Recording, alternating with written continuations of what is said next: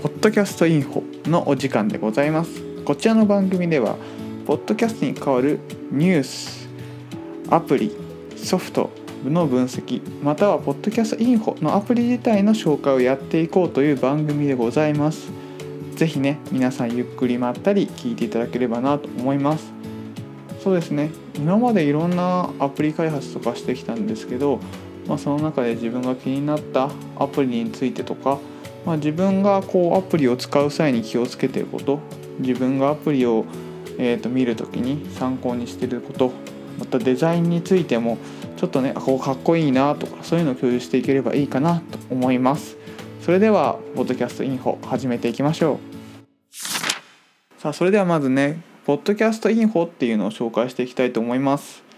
えっと、ツイッターの方で、ポッドキャストインフォ3と調べると、緑のアイコンのが出てくると思います。そちらがね、フォローしていただければと嬉しいなと思います。こちら、Apple と Android 両方とも出ております。よかったらね、ダウンロードしてみてください。どういうことができるアプリかっていうと、まあ、ニュースが見れたり、ポッドキャストの最新の、あとは、えー、登録されている方の、えーと、番組が見れたり、カテゴリー検索できたり、まあ、お便りができたりっていうところがございます。なんでそういうアプリを作ったかっていうと世の中ポッドキャストっていうのが、まあ、いろんな媒体でラジオトークさんスプーンさん Google ポッドキャスト、まあ、Spotify 等々あると思います。その中でなんかまとまったものがないまとまって見れるものがないっていうところに問題があったりとかジャパンポッドキャポッドキャストアワード2019があったようになんか今後ポッドキャストの業界をこういっぱいある中こういろんなものを見れるものって必要だなと思っていてそういうのを今後作っていきたいっていう思いも込めて、えーと、ポッドキャストインフォっていうのを作り始めました。こちらのアプリの特徴としてやっぱお便り機能があることかなと思っています、まあ、今後は今週おすすめのポッドキャストとか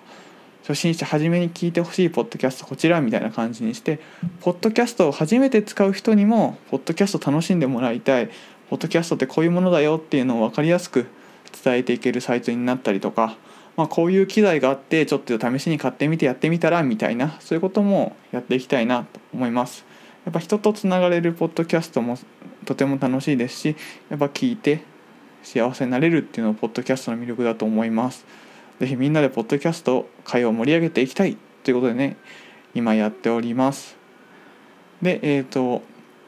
今登録されているところで言うとあのキャッスルっていうスプーン界で活躍されている方々がいてその中の、えーと、運営である鴨野さんのキャストとかねあとミクリアさんのキャストというのが上がっております。こ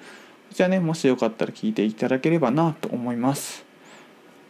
じゃあここですかね今回は。是非ね皆さんポッドキャスト業界まだまだいろんなところにいろんなポッドキャストがあると思います。是非みんなでいろんなものを聞いてみんなでこの不況だからこそ盛り上がっていければいいかななんて思っております。それではエンディングに行ってまいりましょう。ということで今回ポッドキャストインフォについて語ってまいりました。いかがだったでしょうか？まあね自分が作ったアプリについて話していたんですけれどもま今後ともまあいろんなね返しを使いながらみんなに楽しんでもらえるものを作っていければななんて思っております。あとねこちらの配信はアンカーを使ってポッドキャストの界隈にも流していければななんて思っております。で配信頻度は不定期で気がついた時に気が向くままに投稿していきたいそういうまったりしたラジオ放送をしていければななんて思っております。是非これからもよろしくお願いいたします。それではまた次回のお話でお会いしましょう。